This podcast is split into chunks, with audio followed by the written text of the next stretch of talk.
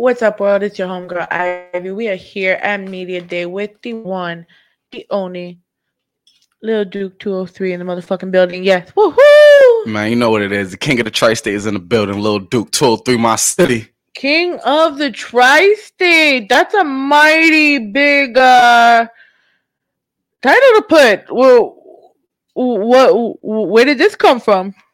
Shit, it's come from New Haven, Connecticut. One and only. Okay.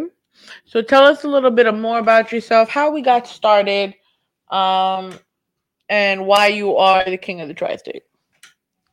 I would just say from hard work that I put in before came from I did take a uh I took a little leave from doing music just to work on myself, you know, just to get my life right and everything.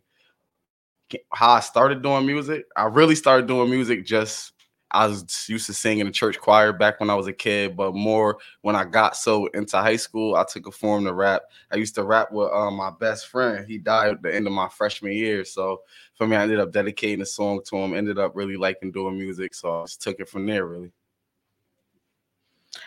How has working in your church helped inspire, help influence your sound? Uh, I would say it, it, helped me multitask my genre. Like I could switch. I. I want to say I could do gospel. I could do R and B. I could do hip hop. I'm working on doing like pop and rap, rock. That's the one thing that I can't do.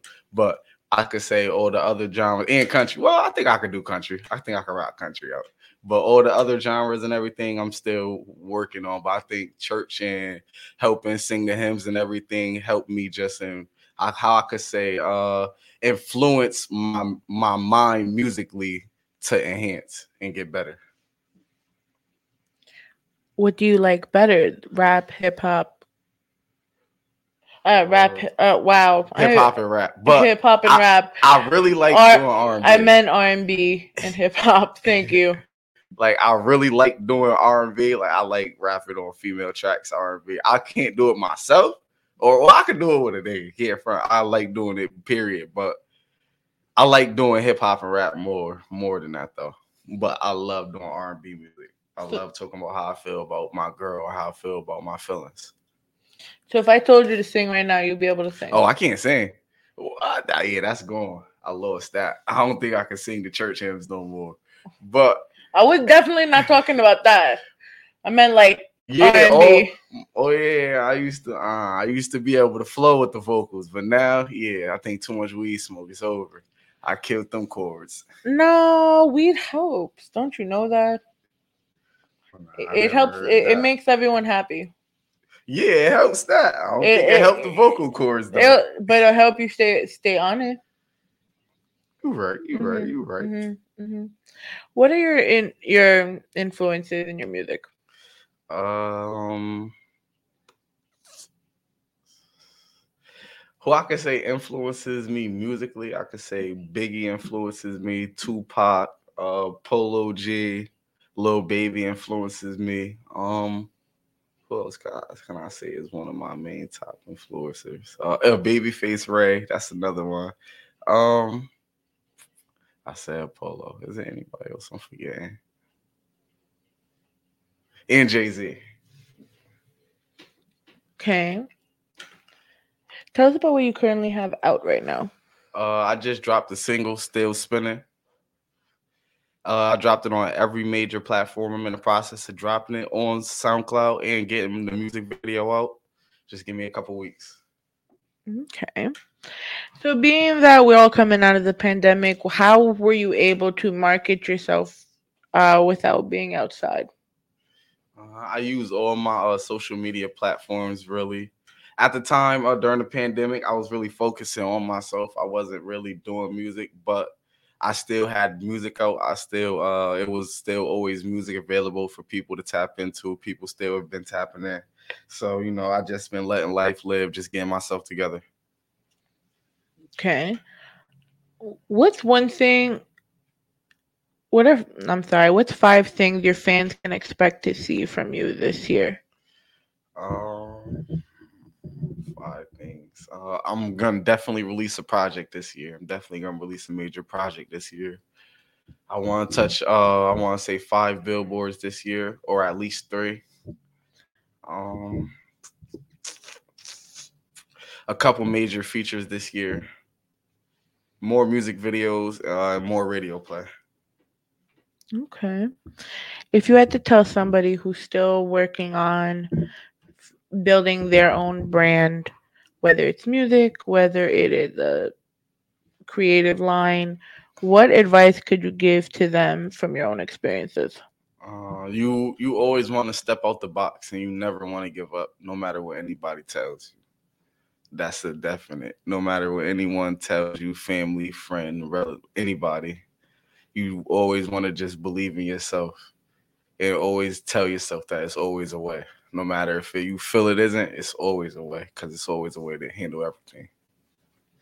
Do you feel like, especially over the last like 18 months, it's been hard for creatives of any kind to really put themselves out there, especially, you know, in a mental state of mind too? Uh, can you ask the question one more time? Okay, so you know how we went through the pandemic, right? Yeah. Um, do you feel like it's become more of a mental thing for us as creatives to really produce? Or is it more of a yo, let's just get this, let's go type um, of I could say for the pandemic on the creative side, it was so much to do in the house. You could have uh you could have worked on your craft, you could have worked on your social media presence with just following people, just reposting people, just going under random people's stuff, commenting, follow, follow me back, just for them to at least go on your page, just to tap in, see a video or two. You never know what they'll see just off of what your comment is.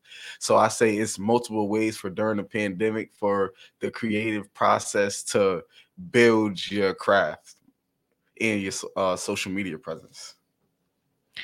So without your craft, who would you be? Um, that's a good question. That's a good question. I'm two um, for two um, today. I'm just saying. Two for fucking two. Without my craft, who would I be?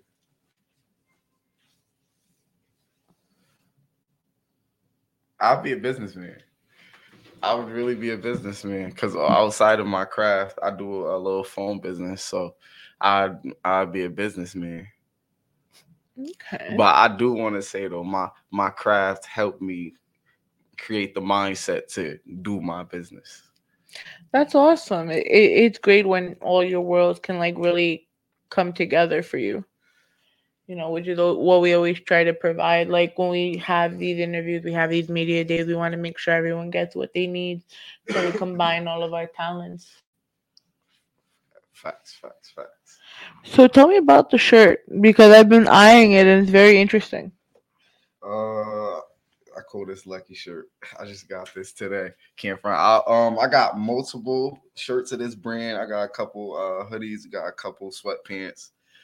I don't even know how to say the brand. I just like the bunny. It says Lucky Charm. I just like the bunny. Lucky Charm Boys. Yes. Yes. Nice on the tag it say boys, so I'm guessing the name of their brand is boys. But I just really like the bunny. I got multiple shirts of them. I really love the brand. That's awesome. So, where can they find your music, and where, what can we expect from you in 2022? Uh, you can find my music out on every major platform. I'm in the process of putting out more new music out on SoundCloud, but all my old tunes is still up there. Uh, for this year, definitely more shows, a bigger fan base, and definitely a bigger presence in the world. All right. And my name is Ivy. Thank you for having Media Day with us. Once again, shout out to Rockview Entertainment, TitanRap.com, Bet on Black Radio, Bet on Black Magazine, Ivy Productions, Rawrrzone Media. We're here. Come find us. And we are out. 203 my city. Woo!